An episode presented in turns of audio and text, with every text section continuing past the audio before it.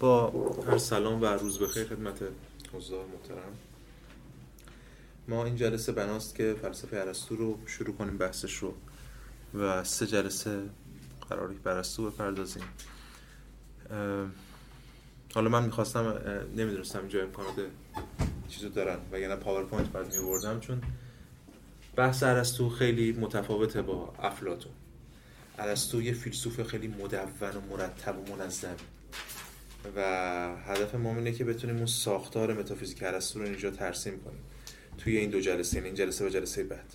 امیدوارم بتونیم این کارو بکنیم چون که به حال ابعاد مختلفی داره متافیزیک ارسطو حالا ما تلاشمون رو می‌کنیم دیگه در حد توانمون و سعی می‌کنیم بر اساس این متدی عمل کنیم که کل اون حداقل ایده های اصلی متافیزیک ارسطو رو بتونیم بهش دست پیدا کنیم. حالا امروز از متافیزیک به الهیات و بعد به جهان شناسی و بعد در نهایت به اخلاق می‌رسیم. این کل مسیریه که ما تو سه جلسه آتی پیش رو خواهیم داشت. ولی تمرکزمون بر متافیزیک و الهیات خواهد بود البته. احتمالا جلسه آخر میفته جهان شناسی و اخلاق با هم دیگه. خب قبل از اینکه وارد بحث بشیم لازمه اشاره کنم که برای ارسطو فیلسوف خیلی مهم بزرگیه. و اگه بگیم شاید موثرترین فیلسوف از حیث نوشتار در تاریخ غربه چیز اشتباهی نگفتیم اقراق نکردیم. درست آثار افلاطون مهمه درست آثار افلاطون اول از همه خیلی مباحث مطرح کرد ولی کتاب متافیزیک ارسطو مهمترین کتابی که در تاریخ فلسفه بشر نوشته شده و تاثیرگذار بوده. برای بیش از 2000 سال که تاثیر مستقیم داشته و تا امروز هم تاثیر غیر مستقیم داره. برای ارسطو خیلی این ور تو جهان اسلام هم مهم بوده تو فلسفه اسلامی ما حتی سعی می‌کنیم از امروز شروع کنیم این گذار رو انجام بدیم. از امروز شروع کنیم گذار انجام بدیم بین فلسفه اسلام و فلسفه و من دو تا متن بردم از ابن سینا برای اینکه چون ابن سینا خب برای جزء مشایخ دیگه. ارسطویی جهان اسلام محسوب میشه. بتونیم در با ارجاع به آثار ابن سینا یه سری هم یعنی یه گرایش برداشته تفسیر این برام بذاریم. چون بر از اینا هم گفتن معلم اول. و افلاطون نمیگه معلم اول. ارسطو معلم اوله و معلم دوم کیه؟ فارابی چرا؟ چون شهر نوشته روی ارسطو. یعنی اغراض ماورا طبیعه رو نوشته یعنی اغراض شهر متافیزیک ارسطو همون کتابی که ابن سینا گفت من 40 بار خوندم و نفهمیدم و فارابی رو خوندم مثلا فهم. این خیلی مهمه که ارسطو خیلی فیلسوف مؤثری بوده به این جهت. و حتی توی نوشتار و سبک نوشتارش هم موثر بوده. یعنی در واقع سبک نگارش رساله های فلسفی ارسطویی نه افلاطونی چون مگه شاید 5 درصد از کل آثار فلسفه تاریخ دیالوگ نوشته نشده. همش به صورت مونولوگ یعنی رساله هایی که ارسطو سازوکارش فراهم کرده. و همچنین حالا امروز به رساله متافیزیک سر می‌زنیم فهرستش رو نگاهی می‌کنیم به ویژه پنج کتاب اولش رو. و توضیح میدیم که چه چیزهایی چه در واقع چه فونداسیونی چه شالوده ای رو ایجاد کرده ارسطو برای بحثای بعدی که مالای امروز بش خواهیم پرداخت. خب ارسطو حالا کار نداریم توی جایی به اسم استاگیرا متولد میشه ولی 17 سالگی میاد به آتن و وارد آکادمی میشه. حالا بحث زیادی هست در مورد که روایت های زیادی در مورد چگونه وارد آکادمی میشه. خود افلاطون میگه نبوده تو آتن بعد میگه صبر کنید برمیگرده و امتحان می‌گیره ازش مثلا میپذیره. بعضی این اصلا روایت رد کردن. به حال مهم اینه که 20 سال شاگرد افلاطون. حتی کل این 20 سال شاگرد نبوده بلکه محقق هم بوده. یعنی بخشی از همون گفتم تو افلاطون. افلاطون بهش میگه the mind of academy مغز آکادمی. و حتی توی بعضی از رساله های افلاطون مثلا پارمیدس که اون همه بحث های جدی حساس توش میشه ارسطو یکی از شخصیت هاست و حتی جایی میگه این جوان بیاد بحث کنه با پارمیدس. ولی از طرف دیگه ارسطو بزرگترین منتقد افلاطون هم هست.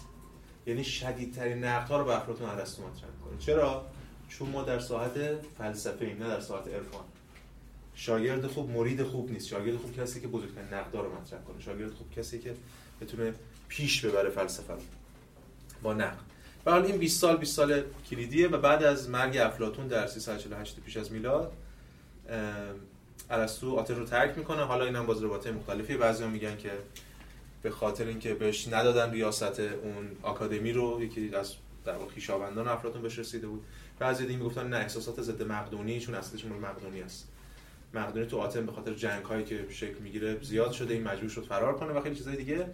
به حال میره چند سال این برابر هست و ازش دعوت میشه که بره استاد اسکندر مقدونی بشه. به مدت 8 سال و این ادامه میده این در واقع تا 50 سالگیش و بعد خب به حال پدر اسکندر میمیره و این میره به تخت سلطنت می‌رسه. به همین دلیل ارسطو هم بعد از این مدتی برمیگرده به آتن و یک مدرسه ای رو تأسیس می‌کنه اسم لوکیون.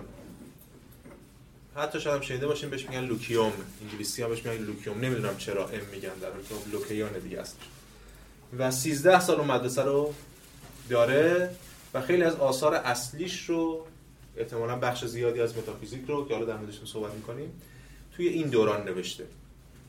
ارسطو می‌دونید سه دوره داره. یک دوره آثار ابتداییشه که در واقع دوره افلاطونیشه.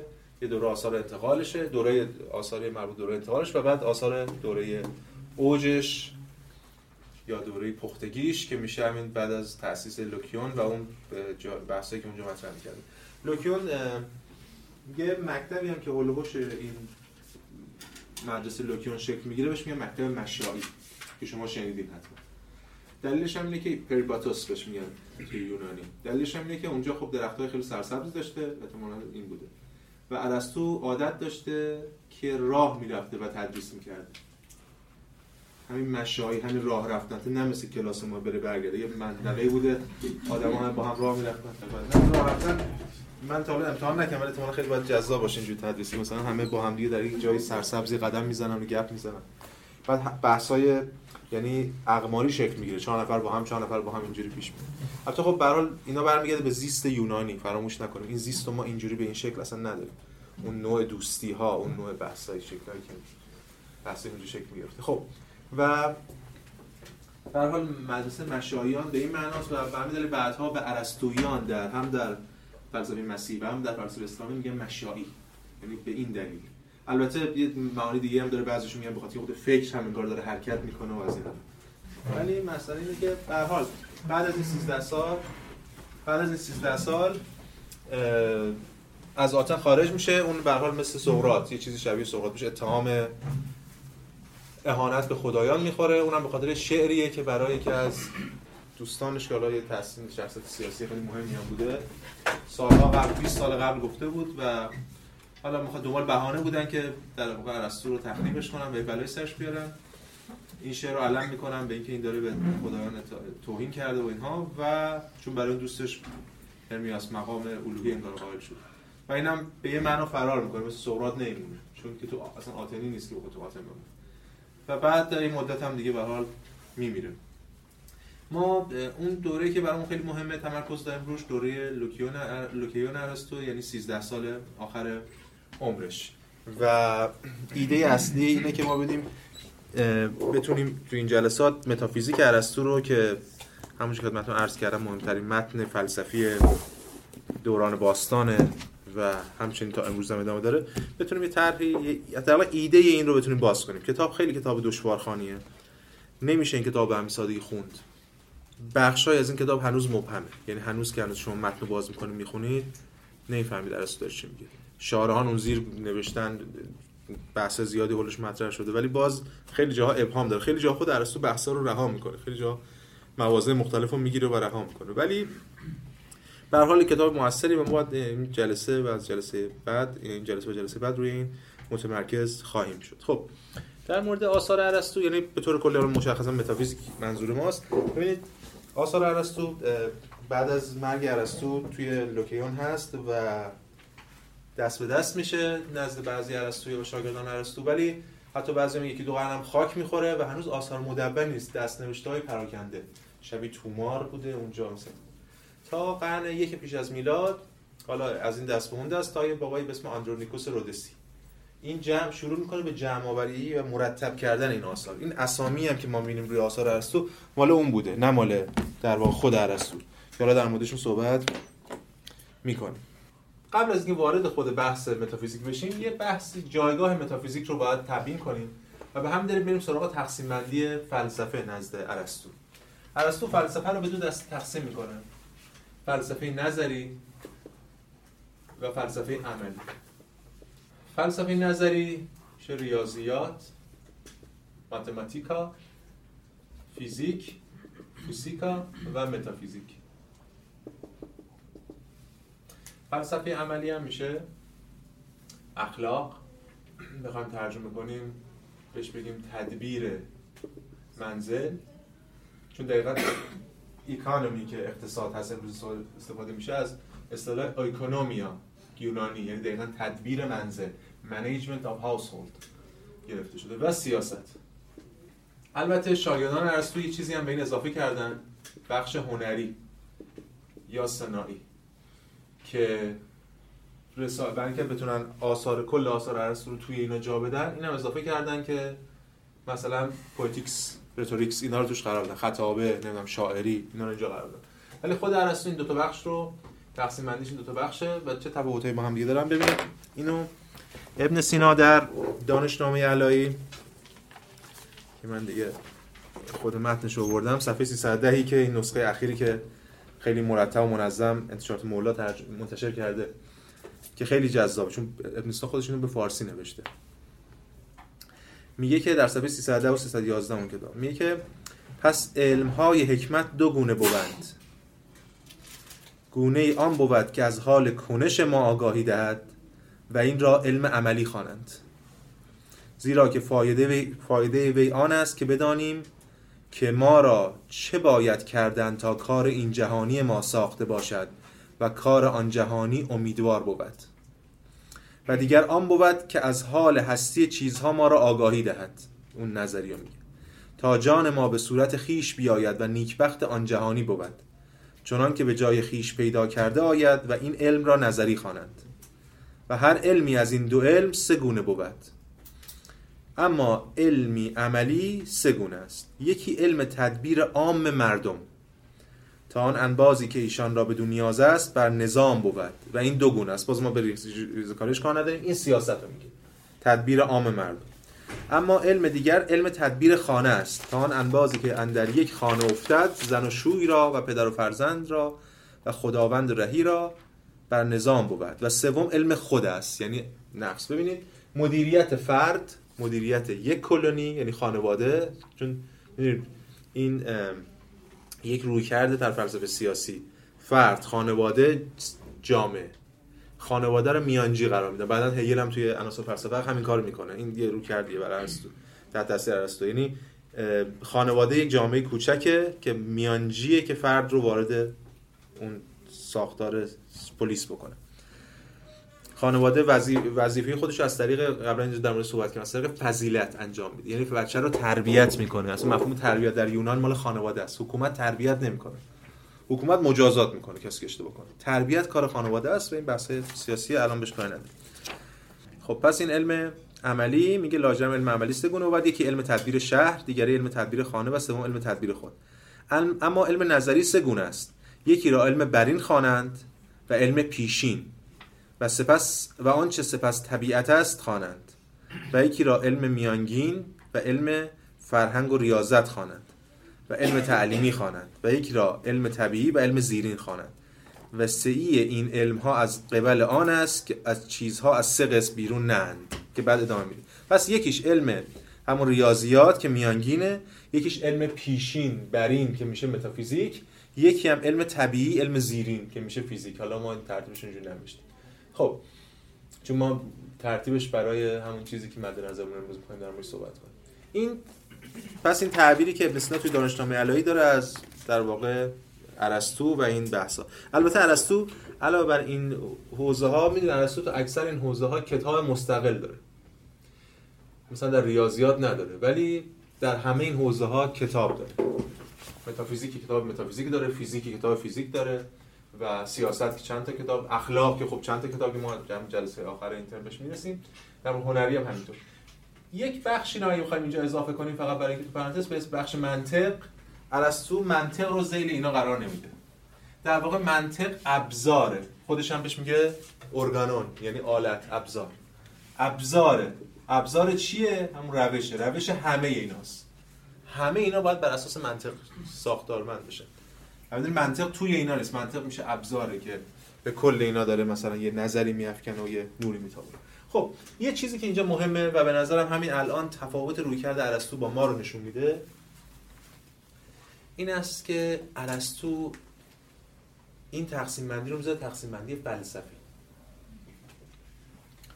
ما امروز به این نمیگیم تقسیم بندی فلسفه.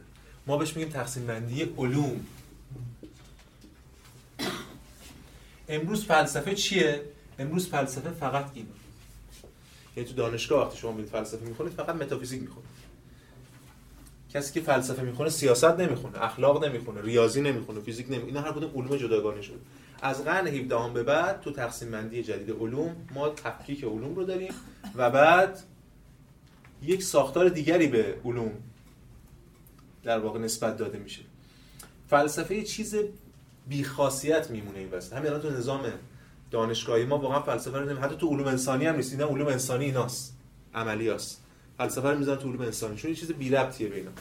نکته چیه؟ نکته این است که نگاه ارسطو که در طول بودن 2000 سال بر اندیشه حاکم بوده اندیشه بشری این بوده که فلسفه در واقع جامع العلومه فیلسوف بحر العلومه شما اگه از یه فیلسوف میپرسیدین که شما اگه می‌رفتین پیش یه فیلسوف می‌گفتین آقا من مثلا چه می‌دونم در مورد فیزیک ازش سوال می‌کردین مثلا نمی‌تونست بگی که من فقط فلسفه تخصص فلسفه است به شما جواب نمیدم. گفتم پس فیلسوف نیست اصلا در مورد نجوم جواب می سوال می‌کردیم باید جواب می‌داد. در مورد اخلاق باید جواب می‌داد. چون فیلسوف جامعه چون در مورد سوفیا داره صحبت می‌کنه. سوفیا من حکمت که همه اینها رو در بر می‌گیره. نگاه انسان به جهان و علم عوض میشه به مرور. ما اینو در موردش به جلسه آخر ترم بعد مفصل صحبت خواهیم کرد. با یه فیگوری به اسم فرانسیس بیکن در غرب و تغییر می‌کنه ساختار. فیلسوف یه چیز زائدی میشه فیلسوف یه چیز بیکاره ای میشه چون داره فقط فکر می‌کنه. می‌خوایم نشون نشون خواهیم داد که از قرن 17 مهندس میاد جایگاه فیلسوف اشغال می‌کنه و میشه در واقع بزرگترین انسان. خب پس این الان باید تو ذهنمون باشه. وقتی تقسیم بندی فلسفه میگیم امروز دیگه از این خبرا نیست. امروز میگیم تقسیم بندی علوم ولی در زمان ارسطو این تقسیم بندی فلسفه بود. یعنی فلسفه نظری و فلسفه عملی داریم و اینها اون ساختار کلی رو قرار تشکیل بدن. خب. میراث ارسطو برای امروز به یه معنا البته تو همه اینا تاثیرگذار بوده. اولین رساله که در تاریخ بشر به اسم فیزیک نوشته شده ارسطو نوشته. یعنی به یه معنا من ترم پیش هم یادتون باشه گفتیم در مورد پیش سقراطیان گفتیم اولین فیلسوفان در واقع اولین فیزیکدانان هم هستن. اولین عالمان سیاست هم هستن. به معنا حتی اولین منجمان هم باشن. چون اینا هم بحرالعلوم بودن ولی اون چیزی که در واقع هسته سخت اندیشه ارسطوئه و اگه ما بخوایم یکم مقایسه کنیم با بحثایی که جلسات پیش داشتیم یعنی سه جلسه اول اینتر در مورد افلاطون همونجور که ما اول نظریه مسل افلاطون رو گفتیم بعد رفتیم سراغ سیاستش اینجا اگه بخوایم یه ایده رو مطرح کنیم و بعد بریم سراغ نتایجش و طبقاتش قطعا بحث ارسطو در متافیزیک. متافیزیک مبنایی ترین علمه برای ارسطو. پس دیگه ما می‌خوایم امروز در مورد متافیزیک ارسطو صحبت کنیم. حالا هم خود ایده متافیزیک و همین کتابی که به اسم متافیزیک هست و خب مشهوره و شما همه در موردش شنیدین. تا ببینیم امروز وقت می‌کنیم احتمالاً وقت نکنیم به الهیات برسیم. ولی نتایج این توی الهیات و بعد جهان شناسی و بعد اخلاق اخلاق که این سه جلسه آتی ماست. خب. ماجرای متافیزیک چیه؟ اولا در مورد خود اسم متافیزیک صحبت کنیم. گفتم اسم فیزیک اسم متافیزیک رو خود ارسطو نذاشته. احتمالا یه قبل میلاد آندرونیکوس رودسی گذاشته و مسئول شده اینکه کارا رو تقسیم بندی کنه چرا اسم این اثر رو می‌ذاره متافیزیک؟ بله در واقع عنوانی که آندرونیکوس می‌ذاره برای این اثر عنوان کاملش اینه. تا متا تا فوسیکا بیبلیا. تحت لفظیش بیبلیا هنوز بیبلو هم هست تو ایتالی. کتاب هایی که بعد از متا بعد از کتاب هایی که راجع به فیزیکن اومده. یعنی اون ترجمه که دقیق ترش هم می‌کنم به اسم ما بعد و طبیعه یعنی کتاب هایی که بعد از طبیعیات آندرونیکوس رودسی اول کتاب هایی که راجع به طبیعت رو تقسیم بندی می‌کنه اسم اونها رو می‌ذاره طبیعیات یا فوسیکا. کتابایی که راجع به فیزیکن تا فوسیکا. و بعد کتاب هایی که که در واقع بعد از کتاب هایی که راجع به فیزیکن رو می‌ذاره کتاب های بعد از فیزیک ما بعد طبیعه. این در واقع متاتافوسیکا میشه و بعد میشه Metaphysics به اسم متافیزیک شناخته میشه. پس این متا خیلی مهمه که در عنوان به بعد اشاره داره. یعنی ترجمه فلسفی متافیزیک ماورا و طبیعه نیست. مابعد طبیعه است. ماورا طبیعه وقتی شما تا می ماورا طبیعه فکر جن و روح و اینا میاد بزن ماورا طبیعه بحثا که بعد از طبیعت هرچند ما می‌دونیم که یه به یه معنای ماورا هم هست. یعنی جاهای بحث ماورایی هم داره چون از دلش الهیات در میاد. و هایدگر هم بحث مفصلی داره راجع به اینکه اصلا متا اینجا بچه ماورایی هم داره. چون افلاطون هم ماورا ساخته. متافیزیک هم افلاطون هم متافیزیک داره. هرچند در موردش حرف نزده. اون عالم. در مورد اون عالم یا عالم ورای این جهان. چون ارسطو هم همچین بحثایی داره.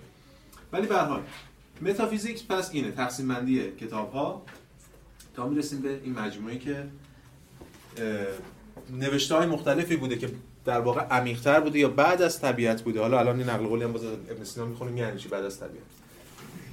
بعد از طبیعت بوده و اینا رو آندرونیکوس رودیسی جمع کرده. 14 کتاب گذاشته کنار هم که میشه 14 کتاب 14 بخش کتاب در واقع متافیزیکی که الان به ما رسیده. حتی در واقع این تقدم تأخر فصول اینا همه کار آندرونیکوس رودیسی بوده و ما خودمون واقعا نمی‌دونیم که چقدرش درسته چقدرش غلطه و این ولی خود ارسطو پس اسم متافیزیک رو به کار نمی‌بره. خود ارسطو یه جاهایی میگه فلسفه اولا. میگه حکمت. اینجور چیزا رو به کار می‌بره برای بحثی که داره توی خود کتاب. کتاب متافیزیکش. علم الهی حکمت فلسفه اولا. خب. ابن سینا در الهیات شفا بحثی داره. میگه که الهازا از حق مسلم این علم فی نفسه تقدم بر همه علوم است. متافیزیکو داره میگه مشخص حتی به حسب وضع و ترتیب. و این نقصان از جانب ماست که در مقام تعلم به فراگیری باید از همه علوم متأخر باشد. پس این ما بعد و طبیعه برای کیه؟ برای ما. خودش ما قبل طبیعه است. انسان وقتی به جهان نگاه می‌کنه اولین چیزی که می‌بینه اشیا رو می‌بینه. یعنی طبیعت رو می‌بینه. بعد عمیقتر که میشه می‌خواد به ما بعد و طبیعه راه ببره. ما بعد طبیعه در این کلام بخوایم بگیم با هم توجه که بحثی که جلسات پیش کردیم می‌تونیم بگیم که طبیعیات به معنا علم شناخت اعراضه و ما بعد طبیعه علم شناخت جوهره. چیزی که فراتر از اعراضه. ولی این به این معنی است که این بعد از طبیعت. ابن سینا میگه میگه برای ما به خاطر نقصان ماست که اینو بعد از طبیعت می‌بینیم. در حالی که به هستی شناسانه این قبل از طبیعت طبیعت روی این استواره و معنای ما و طبیعه بعدیتش نسبت به ماست. زیرا اول چیزی را که از هستی مشاهده می‌کنیم و با احوالش آشنا می‌شویم همین وجود طبیعی است. و اما آن اسمی که شایسته این علم است در صورتی که به ذاته اعتبار گردد باید گفت علم ما قبل طبیعه. چه اموری که در این علم مورد بحث واقع می‌شوند ذاتا و عموما قبل از طبیعت هستند. یعنی از حیث گفتیم تمایز رو باز دقت کنید. یه تمایز هستی شناسانه داریم یه تمایز معرفت شناسانه. از حیث معرفت شناختی این ما بعد و طبیعت است. از حیث هستی شناختی ما قبل و طبیعت است. یعنی قبل از خود طبیعت قرار داره. پس اینم از این. حالا این موضوع این علم چیه و اصلا می‌خواد در مورد چی صحبت کنه؟ یک اصطلاحی وجود داره. من لازمه راجع به اصطلاحی که الان صحبت کنم. ما طبیعی علم شناخت وجود. یک مقاله بود که من ترجمه کرده بودم. یعنی یه بخش خیلی کوچیکی هست. بهار 97 یعنی امسال یه مجله منتشرش کرد. من امروز اینو تو کانال هم باز نشده احتمالاً دیده باشید. اینو خواهش می‌کنم ازتون تا هفته بعد بخونید. سه چهار صفحه بیشتر نیست. به علاوه مقدمه. من مال واسیلاس پولیتیس روی بخشی از مقدمه شرح متافیزیک پولیتیسه که اینو شرح داده. اونجا بحث می‌کنه در مورد همین مفاهیم. من یکم کد امروز میدم که بعد شما بتونید متن بخونید. واسیلاس پولیتیس توی اون یادداشت میگه که مسئله اصلی متافیزیک وجوده یا پرسش از وجوده. یعنی در واقع میگه که وجود داشتن یا بودن یک چیز چیست؟ این سوال اصلی. ببینید حالا ما از امروز دیگه یک کمی وارد بحث‌های فلسفی تر عمیق‌تر میشیم. یک کمی باید ذهنمون تا حالا چند جلسه هم ذهنمون رو نرمش دادیم ورزش کردیم بتونیم وارد این بحثا بشیم. دیگه اینجا ساعتی که فقط فلسفه می‌تونه وارد بشه. ساعت از عقل عرفی دیگه خارج بشه چرا؟ چون ما می‌خوایم راجع به وجود فکر کنیم. عقل عرفی نمی‌تونه راجع به وجود فکر کنه. عقل عرفی همواره می‌تونه راجع به موجود فکر کنه. یعنی چی راجع موجود فکر کنه؟ وقتی ما میگیم موجود نظر به تفاوت داریم یعنی وقتی ما می‌پرسیم میگیم چیست؟ از چیستی یک چیز می‌پرسیم می‌تونیم جواب بدیم. بگم میز چیست؟ تفاوت این میز با دیوار و در و صندلی و چیزهای دیگه مد نظر قرار می‌گیره. و هر چیستی یادتون باشه توی بحث سقراط هم آخر جلسه ترم پیش گفتیم. Definition limitation determination. این سه تای معنی. تعریف محدودیت و تعین. وقتی شما تصوری دارین از این چیزی از این میز یا اصلا از اردبیلی یا از در یه تعینی هست. این تعین ناشی از مرز اینه. حد اینه با دیگران. محدود میشه و بعد میگیم در چیست. موجودات رو از حیث تفاوت هاشون می‌شناسیم. آیا می‌تونیم اصلا بپرسیم که وجود چیست؟ سوالش خب ساده است میگه وجود چیست؟ ولی وقتی میگیم کم عمیق‌تر فکر کنیم ما اصلا حتی حق نداریم بپرسیم که وجود چیست اونجوری که قبلا در مورد موجودات می‌پرسیم چون وجود تعین نداره. ما چجوری می‌تونیم به وجود برسیم؟ یه اصطلاحی از تو فلسفه از ارسطو اومده بعد تکرار میشم تو فلسفه اسلام تو فلسفه مسیحی است که موجود به ما و موجود. ما که به وجود نمی‌تونیم فکر کنیم. ما فقط موجودات می‌بینیم. اما چگونه می‌تونیم به وجود برسیم از مسیر موجودات؟ از حیث موجود به ما و موجودشون. یعنی چی؟ ببینید ما موجود رو از آن حیث که در و دیوار و میز و صندلی و کره ماه و نمی‌دونم اینا هست که می‌تونیم بشناسیم تعریف کنیم. اما اگه ما بخوایم به وجود برسیم باید بریم سراغ یه مسیر برعکسی رو اتخاذ کنیم. ببینید من الان به شما مثلا بگم که تفاوت این دو جسم چیست؟ جفتشون کتابه. پس اساس کتاب بودن تفاوت نداره. تفاوتشون احتمال در رنگشونه شاید در حجمشونه در چیزای دیگه این تفاوت. یعنی ما می‌خوایم تفاوت اینا رو می‌تونیم یه درک از تفاوت داشتیم ولی اینا یه اشتراکی هم با هم دارن. جفتشون کتابه. حالا اشتراک این دوتا و مثلا این چیه؟ میگیم خب اینا دیگه جفت همش ستاشون کتاب نیستن ولی جسم اینو اگه بست بدیم ما آیا می‌تونیم در مورد یک چیزی صحبت کنیم که بین تمام موجودات مشترک اون رو نمی‌تونیم بنامیم چون ما تفاوت ها رو مینامیم. ما می‌تونیم رنگ رو بنامیم شکل رو بنامیم نمی‌دونم اسم بگیم کتاب این وضعش اینقدر اینقدر. دقیقا ما می‌خوایم چیزی صحبت کنیم که هیچ کدوم از اینا در نمیاد چون بچه اشتراک تمام این هست اون وجوده. به همین دلیل میگم وجود از طریق موجود به ما و موجود یعنی موجود از آن حس که موجود است. به همین دلیل پولیتیس میگه معنی اصلا کتاب متافیزیک اینه که معنای وجود داشتن چیست؟ این وجود داشتن به چنگ نمیاد به همین سادگی. حداقل به چنگ عقل عرفی که اصلا نمیاد. این یه ورزش فلسفی میطلبه که ما وجود داشتن فکر کنیم. این چیزی که حتی من بعضی اون سایکلاس دارم سرویس درس میدم تا هایدگر بیشتر چون می‌دونید هایدگر توی مقدمه هستی زمان میاد بحث می‌کنه در مورد که تا حالا هیچ کس پرسش وجود داشتن چی جواب نداده. یعنی هایدگر قرن 20 داره اینو میگه. و نه تنها جواب نداده بلکه هیچ کس این پرسش درست هم طرح نکرده. اصلا این هدف اصلی کتاب هایدگر چیه؟ اولش میگه میگه واژه کافیه طرح پرسش از هستی. من تازه می‌خوام دوباره پرسش رو طرح کنم. مثلا جوابش حالا بکنم اونجا اگزیستانسیالیسم من درس میدم. همیشه میگم میگم که وجود چیزی نیست که من بتونم تدریس کنم.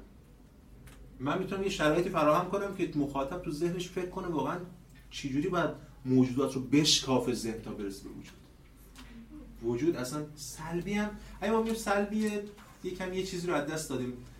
با سلب باید به یه سطح از ایجاب بشون بله هست دیگه. نمیشه گفت فقط سلبیه. این فقط سلبیه چی. یه چیزی هست ولی ایجابیتش فراتر از این ایجابیت اشیا و اجسامه. خیلی خب ما کار داریم. حالا حالا تو بخوایم مثلا برسیم به اون مفاهیم. ولی فعلا می‌خوایم گام های اول برداریم. مسئله متافیزیک وجوده. یعنی موجود نه از آن حس که اینو اونه بلکه از آن حس که موجوده. یعنی از آن حس که با تمام موجودات دیگر مشترک داشت. خب. هفته بعد زحمت بکشید اینو بخونید. حالا جلسه بعد یک کمی دیگه در مورد موجود و وجود و اینا صحبت خواهیم. خب. برمیگردیم بحث خودمون. البته با نظر به این بحث موجود به ما با موجود و اون ایده اصلی که می‌خوایم از وجود در مورد صحبت کنیم. خب.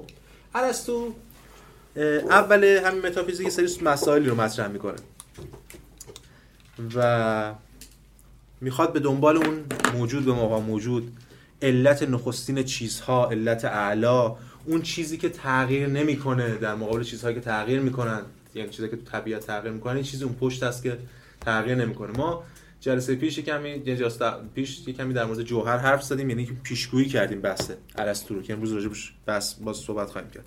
اما قبل از اینها ارسطو میاد مراتب علم رو مشخص می‌کنه.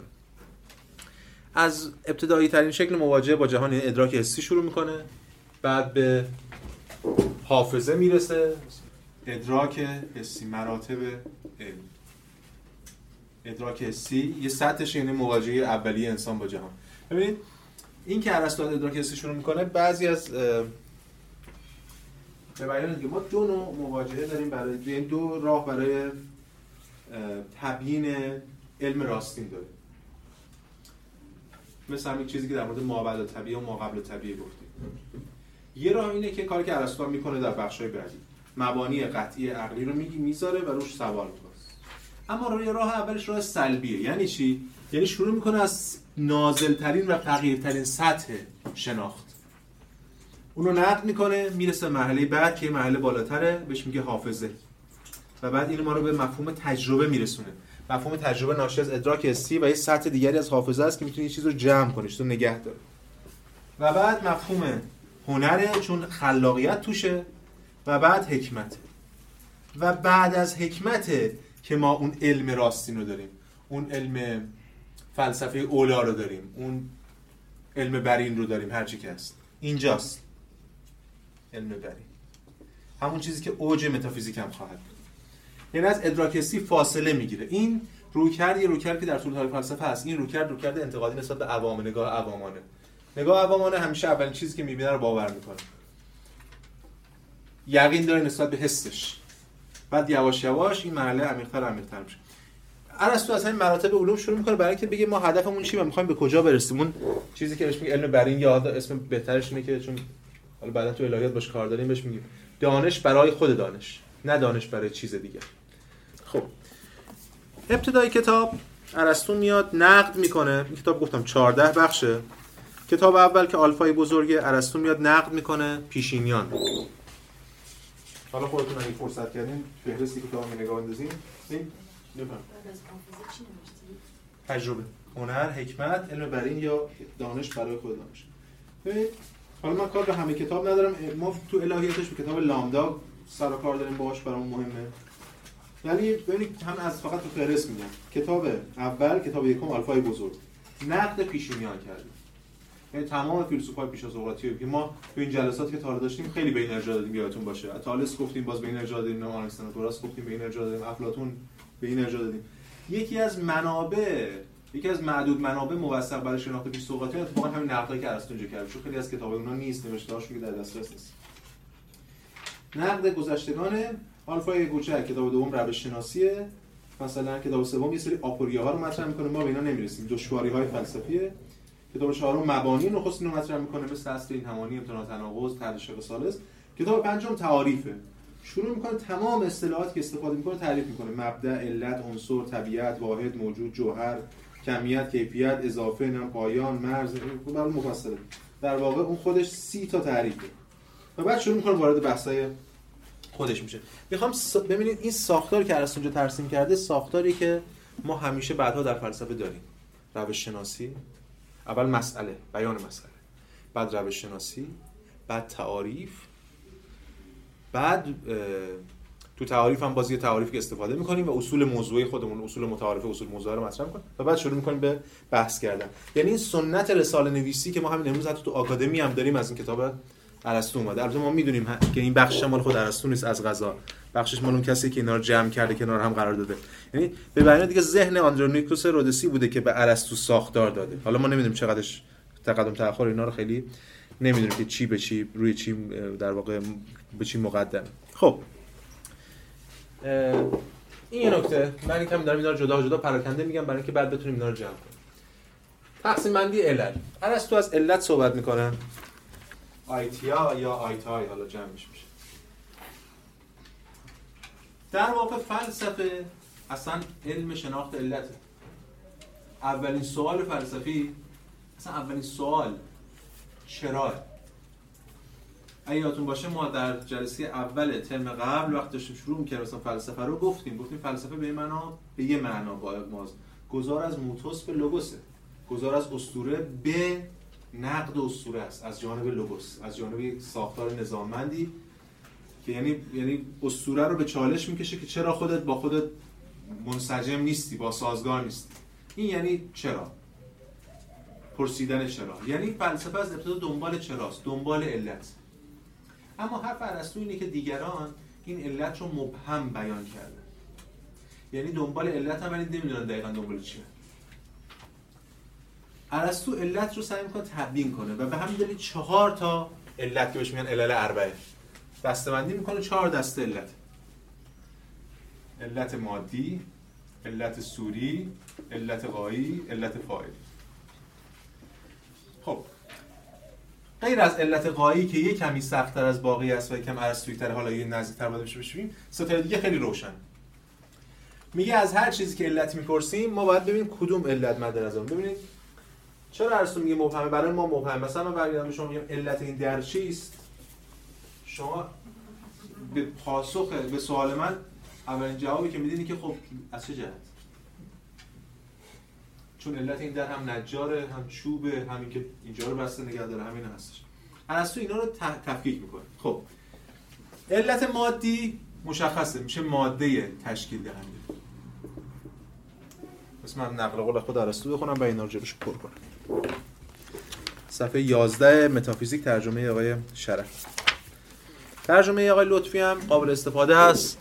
خیلی خوشخانتره قطعا ولی ترجمه شرف خیلی دقیق تره من دوتاشم پیشنهاد می‌کنم. واقعا ترجمه لطفی خوشخانتره پاورقه خیلی خوبی داده لطفی ولی ترجمه شرف خب مستقیم از یونانیشون برگردونده خیلی دقیق تره خب صفحه 11 ترجمه شرف میگه که همون اول فصل سوم عقاید فیلسوفان باستان درباره مبادی و علتها. قبل از که عقاید باستانی رو بگه داره ایده خودش رو مطرح می‌کنه. بنابراین آشکار است که باید شناختی از علتهای آغازین به دست آورد. زیرا تنها هنگامی از دانستن هر چیزی سخن می‌گوییم که تصور می‌کنیم علت نخستین آن را می‌شناسیم. ما فقط وقتی می‌تونیم یه چیز رو می‌شناسیم که علتش رو بشناسیم. این یه قاعده فلسفی. تا وقتی علت یک چیز رو نشناسیم خودش رو نمی‌شناسیم. شناخت یعنی شناخت علل علل برسازنده. از علت نیز به چهار گونه سخن گفته می شود که در یک گونه از آنها می‌گوییم علت جوهر و چیستی است زیرا به چه علت یعنی سوال به چه علت سرانجام به مفهوم شیعی باز میگردد و نخستین به چه علت همانا علت و مبدا است. این داره علت سوری رو میگه. علت سوری یعنی میگه دقیقا در پاسخ به چه علت یا همون جوهر یا چیستی. ما معمولا می‌خوایم تدریس کنیم علت سوری رو میگیم پاسخ به سوال چیستی؟ یا ماهیت؟ علت سوری این در چیه؟ در بودن. ما میگیم این چیه؟ میگه در. پس در بودن علت این یک گفتم تفاوت داره علت سوری با سایر علت ها یه مقدار متفاوته. یه مقدار متفاوته با سایر چون که تصوری که ما از صورت داریم یه مقدار فرق داره با این تصوری که ارسطو برامون می‌خواد فراهم کنه. با جوهر می‌خواد پیوندش بزنه. خب این فعلا داشته باشید. این باید در موردش باز بیشتر صحبت کنیم ولی باقی دیگه خیلی روشنه. میگه چی؟ دیگری ماده و موضوع است. توی پرانتز جلو موضوع گذاشته هوپوکیمنون یا همون زیر نهاد سابستریتون مادهش. که خب ماده ای که اونو تشکیل میده. سوم از کجا یا مبدع حرکت است؟ علت فاعلی. یعنی اون چیزی که باعث شده این به معنا سازندش مادهش هست سازنده اومده به این ماده صورت بخشیده چهارم مقابل یا برابر نهاده این علت سوم یعنی به خاطر آن. علت قایی و خیر است. حالا اینجا خیر می‌دونید علت قاییش یعنی هدفش چیه؟ ما صفحه 11 ترجمه شرف. ما درباره اینها به اندازه کافی در مباحث پیرامون طبیعت بررسی کرده ایم. ما قبلا توی فیزیک کتاب فیزیک درباره اینا به اندازه کافی صحبت کردیم. و با وجود این سخنان کسانی را گواه میآوریم که پیش از ما درباره موجودها به پژوهش پرداختند و درباره حقیقت تفلسف کردن حقیقت جمع الفه است. میگه الان ما می‌خوایم سخنان کسانی رو بگیم که قبل از ما فکر کردن و پژوهش کردن. یعنی پیش, پیش از خود یعنی افلاطون و پیش سقراطیان. زیرا روشن است که ایشان از برخی مبادی و علت ها سخن می‌گویند. حالا الان برای اشاره صحبت خب پس ببینید چی شده؟ اینا خیلی روشنه. قایی یعنی قایتش دیگه. هدف. فاعلی یعنی سازنده بگیم یا ال یا مبدع حرکت. چیزای خیلی ساده مصنوعات میشه اینا رو همه رو در آورد. مثلا فرض کنید در مادیش میشه چوب حالا فلز و چیزای دیگه هم داشته باشه.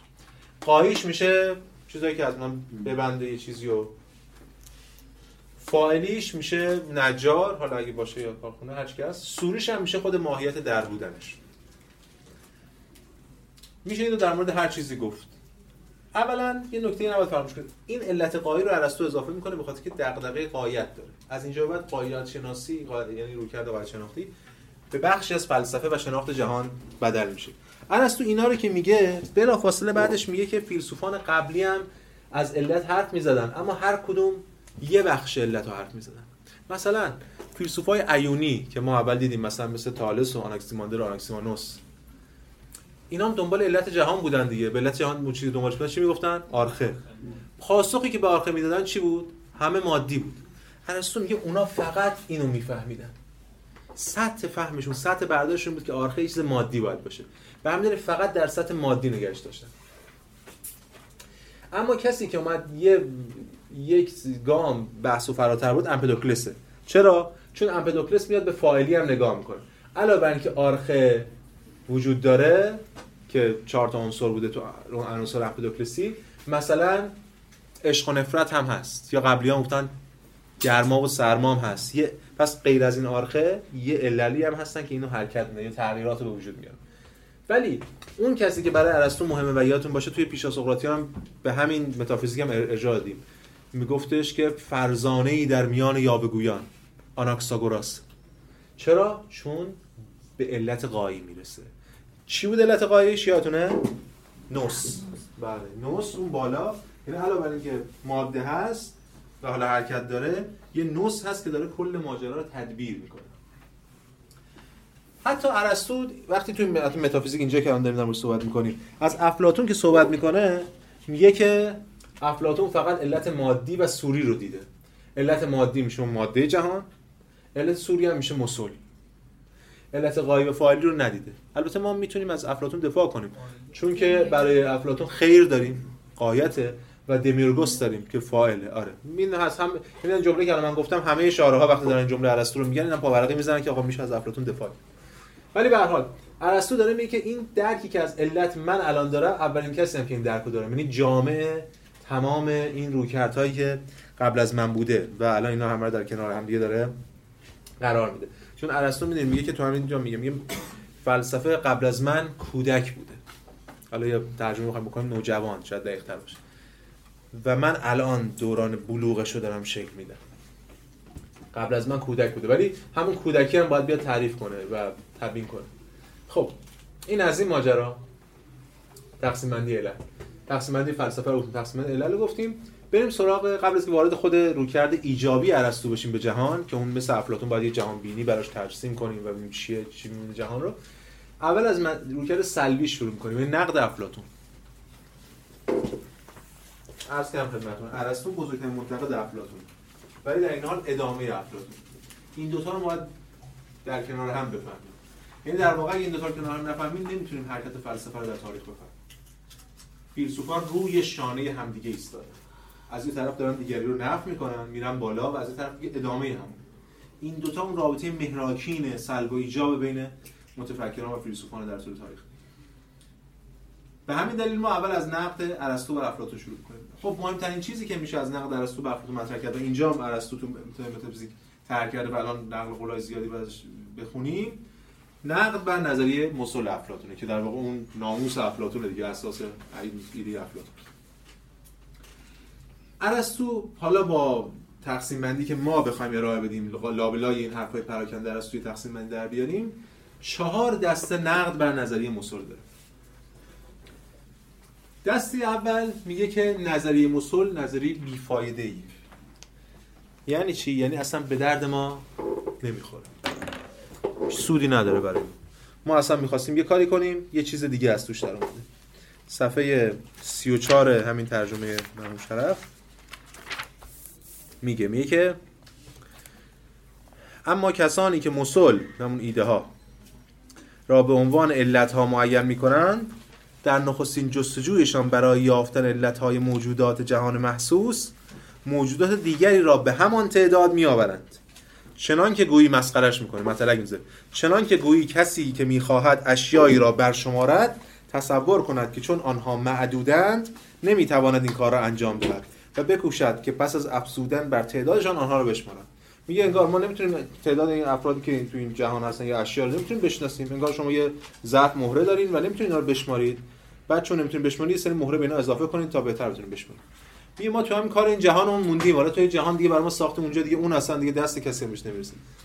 بیفایده است. بهش میگن مضاعف سازی این ایده اصطلاح مضاعف سازی که بعدا کانت استفاده کرده اوکام استفاده کرده هگل فوکو اصلا یه بخشی درست مضاعف. اینا همه تحت تاثیر این گفته ارسطو.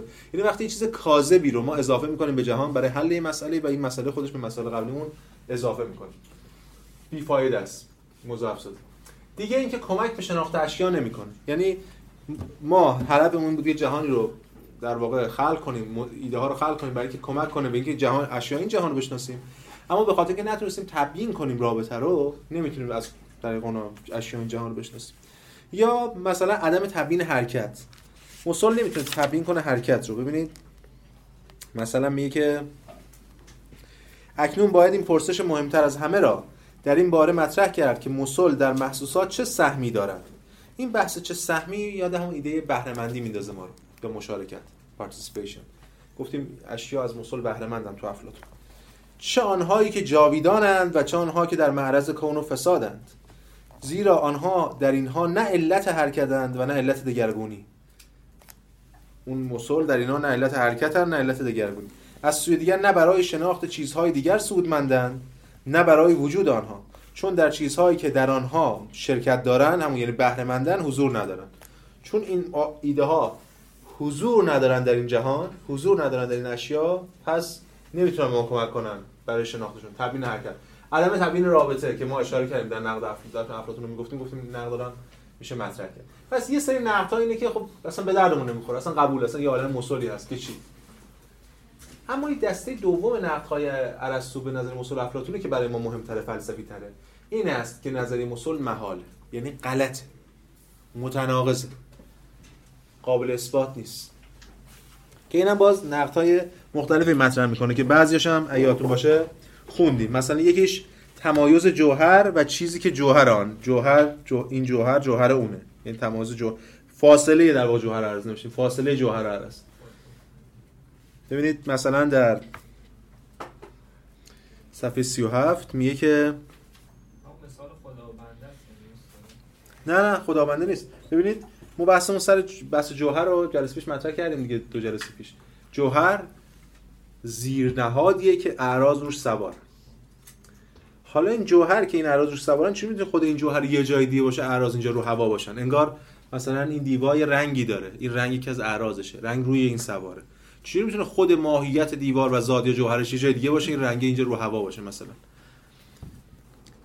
ناممکن می نماید که جوهر و چیزی که این جوهر جوهر آن است جدا از هم بتوانند موجود باشند. پس مسل که جوهر اشیاء چگونه می‌توانند جدا از خود آنها موجود باشند؟ پس اینم باز یه نقد دیگه. یا مثلا یه جای دیگه هم میگه میگه که افزون بر این در واقع چیزهای دیگر به هیچ معنای معمولی نمی‌توانند از مسل مشتق شوند. معانی رایج از. به هیچ کدوم از معانی رایج یا معمولی از اینا نمی‌تونن از اون مشتق شوند. ببینید ما گفتیم که مثلا جلسه افلاطون یادتون باشه گفتیم اشیا از مسل بهره مندن. اشیا تصویری از مسل. این ازا کجاست؟ این از باید یه مابعضای واقعی داشته باشه دیگه. یعنی همین همینجاست که یادتون میشه نقل قولش خوندیم الان دوباره می‌خونم. میگه که این سخن هم که آنها الگوهایند و چیزهای دیگر در آنها شرکت دارن یا بهره مندن گفته ای تویی از معنا و از مجازهای شاعران است. گفتیم میگه ارسطو به افلاطون میگه شاعر. اینجا تو معانی از و ترسیم این رابطه افلاطون نمی‌تونه توضیح بده. بله؟ عدم تبیین نام دو نوعه نه نه. یه تبیین رابطه بین خود اشیاء یه تبیین رابطه بین اشیا و مسل. بله. این ارزی اون طولی ولی اون چیزی که الان می‌خوایم اینجا بهش اشاره کنیم انسان سومه انسان سوم یک نقد خب خیلی معروفیه. تریتوس آنتروپوس که ارسطو هم اشاره می‌کنه اینجا و بعد خب داری بس پیدا می‌کنه بعد. نقد انسان سوم چیه؟ ما این نقد یکم بازش کنیم.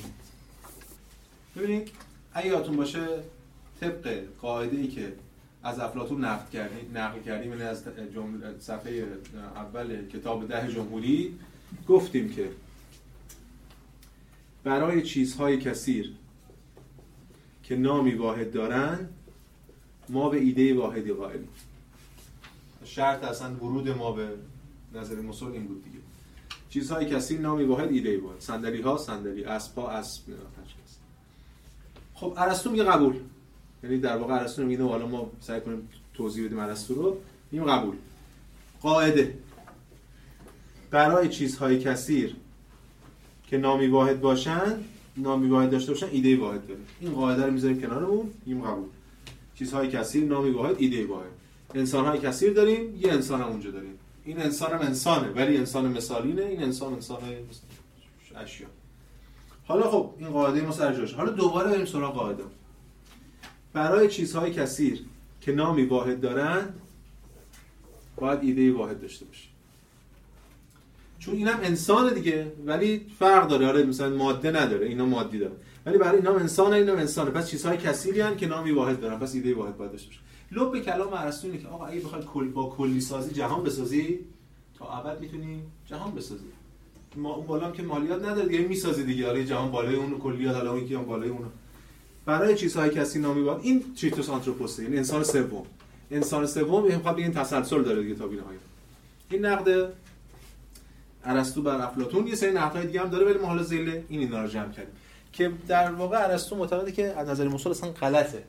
یعنی نمی‌تونه بین جوهر عرض فاصله باشه. نمی‌تونه اینا به معنای ازهایی که در افلاطون به کار برسن ممکن باشه. و همچنین ببینید شما هر چی هر ازی بگید. حالا میگه ارسطو میگه از معانی رایج است یعنی به شما یک رابطه‌ای داریم بین یادتون باشه تو دسته‌بندی که ما تو مصول افراد کردیم. یه بخش صفات مصول توضیح داریم یه بخش دومش بود رابطه بین اشیا و عالم مصول چهار تا هم گفتیم. تصویر تقلید بهرهمندی علت. یعنی گفتیم اینا معلول اونن اینا بهرهمند از اونن اینا تقلید اونن اینا تصویر اونن. همه اینه که این تصویر اون یا تصویری از تقلیدی از بهرهمند از این اعضا هیچ کدوم توجیه نمیشه. یعنی این رابطه رو نمی‌تونه توجیه کنه. هیچ, هیچ تصوری از از نمیشه داشت که این رابطه رو بتونه توجیه کنه. خب این از بحث ما در مورد محال بودن موصول در اون نقدهای اصلی ارسطو به نظر موصول افلاطون هم ذیل همین محال بودن. یه سری چیزای نقدی که ارسطو اینجا مطرح می‌کنه تو متافیزیک بحثایی که افلاطون بی پاسخ گذاشته. یعنی اینکه جواب نداده. ما بعضیشون قبلا اشاره کردیم. مثلا ایده شرور. یادتون هست که گفتیم که اون تیکه هم که پارمیدس میندازه به سقراط که تو هنوز در عنفوان جوانی هستی. هنوز نمی‌دونی که مثلا کسافات و فضولات هم می‌تونن داشته باشن. یا فساد پذیرها میگه بعضی جا افلاطون رو بی پاسخ گذاشته. ما تو افلاطون بهش اشاره کردیم. اضافات و نسبت ها نسبت ها رو نتونسته. ایده نسبت رو. یعنی پدر هست پدر هست ولی پدری پسری. حالا اگه یادتون باشه تو پارمیدس بحث در مورد خاجه و بردست اون ایده نتون باز کن و همچنین مصنوعات. اینم باز اشاره کردیم بهش. مثلا تو خود پارمیدس بعضی چیزا مثل خانه و انگشتر رو میپذیره افلاطون ولی بعضی چیزا مثل مثلا تخت یا صندلی رو نمیپذیره. اینا تناقضات افلاطون. به حال رفته تناقضات دونه در آورده و نقد کرد یه بخش مفصلی رو اینجا چند سفر اختصاص داده به عدد بودن مسل همون جوری که ما دفعه پیش عدد رو گفتیم رها کردیم اینجا هم رها می‌کنیم. کاری بهش نداره یادتون هست که گفتیم عدد نقطای ارسطو اصلا به این دلیل عدد رو ذیل صفات ایده توی افلاطون گذاشتیم که ارسطو اینجا نقد مفصل روش مطرح کرده. حد می‌زنیم که احتمالاً این بحثا به صورت شفاهی اونجا مطرح بوده. ولی خب چون با آثار مکتوب افلاطون سر کار نداره ما الان بهش خیلی نداریم. خب این هم از بحثای ما در مورد نظریه مسل افلاطون و نقدهایی که ارسطو به نظریه مسل افلاطون مطرح می‌کنه. خب به عنوان آخرین بحث امروزمون و برای اینکه این بحث رو وارد گفتمان ارسطویی بشیم بریم سراغ بخش آخر که آرخس. اینجا ارسطو دیگه می‌خواد تبیین کنه اون جهانبینی خودش رو گام به گام و اون البته ابداعات و در واقع انقلابایی که به راه در فلسفه ارسطو یه بحث مفصلی راه در مورد آرخه. کل آرخه که دیگران گفتن که میگه تو همین کتاب متافیزیک آرخه بزرگ. و بعد می‌خواد آرخه خودش رو یه بحث مفصلی رو میزه در مورد تعداد آرخه. اصلا قبل از وارد آرخه چیه. مثلا بحث می‌کنه خیلی بحث چیزی پیچیده ای هم هست. میگه آرخه نمی‌تونه یکی باشه. چون اگه آرخه یکی باشه اون نقدایی که می‌کردن یا آرخه یکی باشه همه چی باید همون یکی باشه. آرخه نمی‌تونه زوج باشه تعدادش. آرخه نمی‌تونه بی نهایت باشه آناسوگراس داره می‌زنه اینا. آرخه نمی‌تونه زوج باشه امپدوکلس رو می‌زنه. و بعد میگه آرخه باید فرد باشه و حتما باید سه تا باشه. بحث اونجا مبهمه. من ادعا ندارم که واقعا اون بحثا خیلی روشن و میشه باز کرد. همه اشاره هم گفتن اینجا معلوم نیست می‌خواد بگه ارسطو. ولی به هر حال ما با این نظر به این حرف ارسطو میریم سراغ که سارخه ارسطو چیه؟ اگر ارسطو بخواد سه تا داشته باشه. یکیش ماده. علت سر خود سه تا بودن بله. بر سر خود سه تا بودن هم علت بله بله دلیل میاره بحث می‌کنه. خواستیم بهتون میگم آدرسش کجاست ولی اصلا چیز جذابی نیست واقعا اون بحث.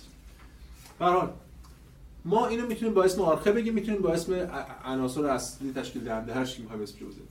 ماده. یعنی اون ایده ماده و صورت. ماده و صورت. یا به قول خودش حوله و مرفه. چی مرفه؟ حوله حوله و مرفه خب بریم اول سراغ ماده. ما باز برخواهیم گشت به ماده. ببینید اول جلسه. بعد باز باید برگردیم هیچ سعی کنیم اینا رو خب از جهات مختلف بازش کنیم.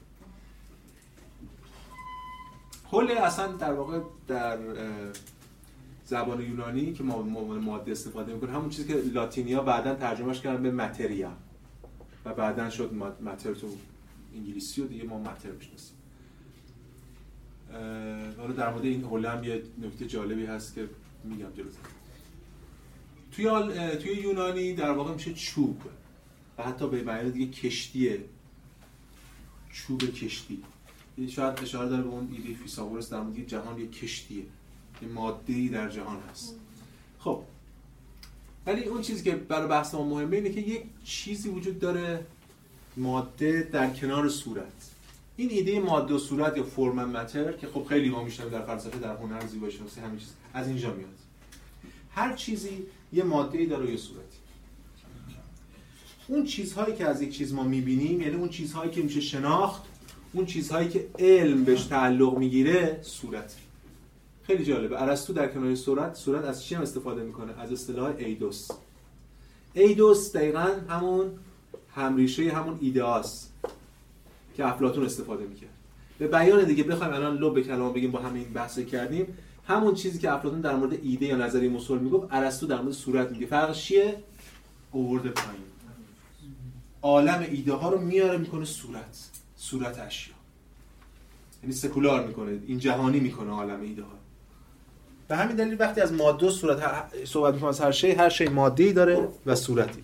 و این صورت در واقع ماهیت اون رو تشکیل میده. ببینید خود ارسطو هم در همین کتاب متافیزیک حالا جای مختلفی حرف زدم. من فقط یه تک جمله کوتاه صفحه 226 بخونم. میگه که منظور من از صورت توی پرانتز گذاشته تو ایدوس همون ایدوس استفاده می‌کنه. چیستی هر تک چیز و جوهر نخستین است. پروت اوسیا جوهر نخستین چیستی هر چیز. اینجا بیاتون باشه گفتیم علت سوری کمی پیچیده است بخاطر اون صورت رو باید بفهمیم تا بفهمیم این چیه. چرا این چیستیه؟ صورت فقط صورت نیست. همونجا در افلاطون هم صورت فقط صورت نبود. صورت ظاهری اینجوریه که ماده اون پشته و این صورت ظاهری وجود این صورت خودش ماهیتشه. حقیقتشه. در بودن چیستی اینه ماهیت اینه. چیزی فراتر از صورت ظاهری. اون چی حقیقتی که به ماده اصلا تعین میبخشه. چون خود ماده هیچ تعیینی نداره از آن خودش. و همونجوری خدمتتون گفتم متعلق علمه یه نقل قولی از کتاب در واقع اعضای حیوان ارسطو می‌خونم از کتاب نصبا هم که بهتون معرفی کرده بودم. میگه که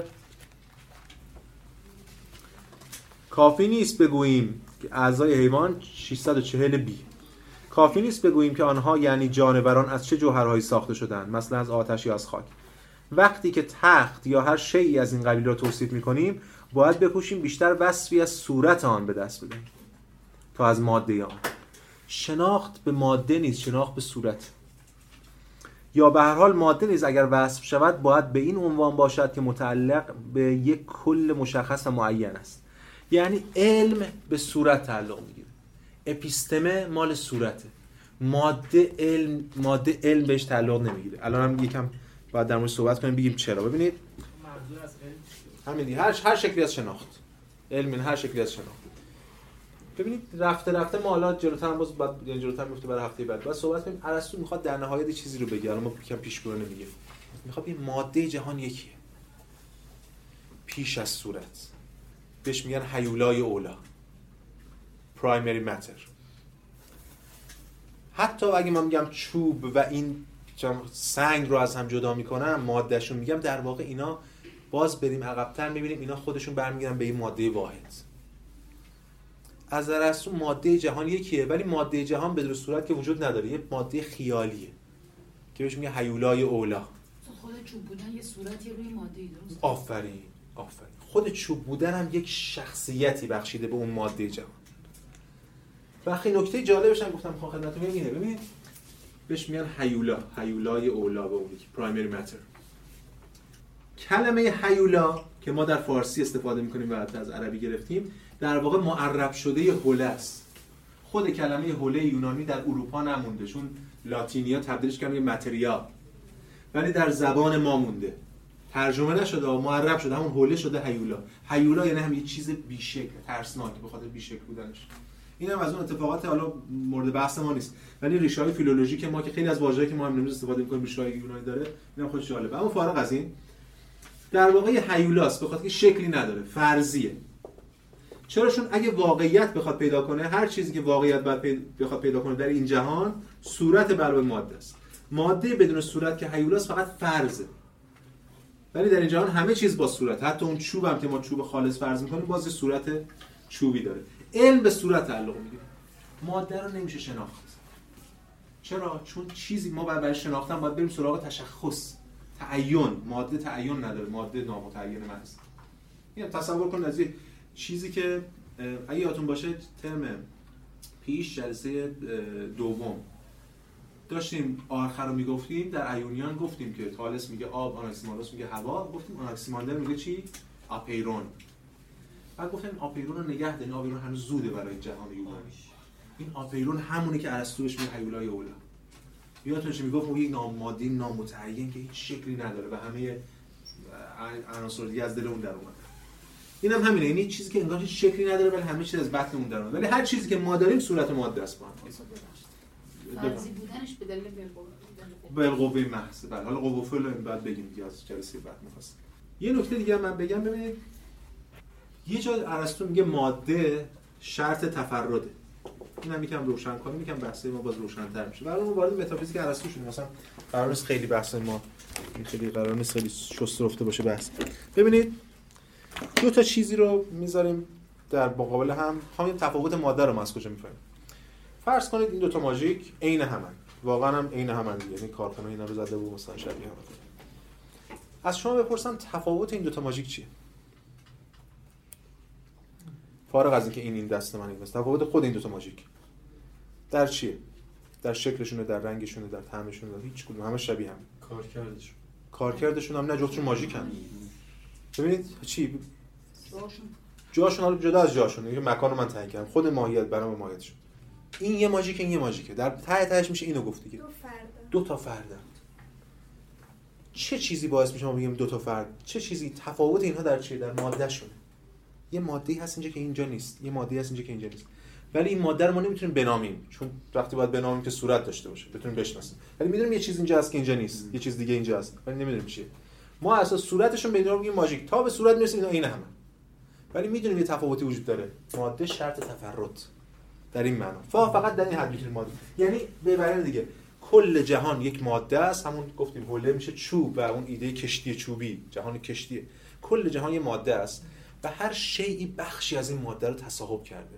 هر صورتی بخش یه بخشی از این ماده جهان صورت من تصاحب کرده که بعدا میگیم توی اتفاقا تو گفتمان یونانی بهش میگن نفس و بدن. نفس صورت بدن ماده انسان یه بخش دیگه از اون ماده رو اون دیوار تصاحب کرده بخش دیگه کره ماه تصاحب کرده بخش دیگه این ماژیک تصاحب کرده. ولی ماده انگار تکه تکه شده. اما ما نمی‌تونیم هیچ راهی نداریم در مورد خود ماده صحبت کنیم. به همین دلیل ما میگیم که علم فقط به صورت تعلق می‌گیره نه به ماده بسیط نیست نه ببینید حیولا اولا فرضیه بسیط وقتی که ما میگیم که یه چیزی واقعا وجود داره به صورت عینی ولی تقسیم ناپذیر ماده به صورت این اصلا وجود. نداره. آره دیگه. بله. بله این اصلا وجود نداره به صورت فرضی یعنی فرض میگیم حالا تو سلسله مربوط جهان هم بگیم باید باز به این اشاره کنیم خب این دوتا رو به فعلا داشته باشیم. یعنی ماده و صورت. نقل قول دیگه هم هست. خب قبل از وارد سومیش بشیم که اتفاقا خیلی اونم ابداع مهمی از ارسطو یه اشاره بکنیم به این صورت باز. پس اینجا شباهتی وجود داره بین ایده افلاطون و ایدوس ارسطو یا مورفه ارسطو. خیلی مهمه این شباهت. چون که ما اگه این شباهت رو درک کنیم اون وقت می‌فهمیم چجوری ارسطو دقیقا ادامه افلاطون.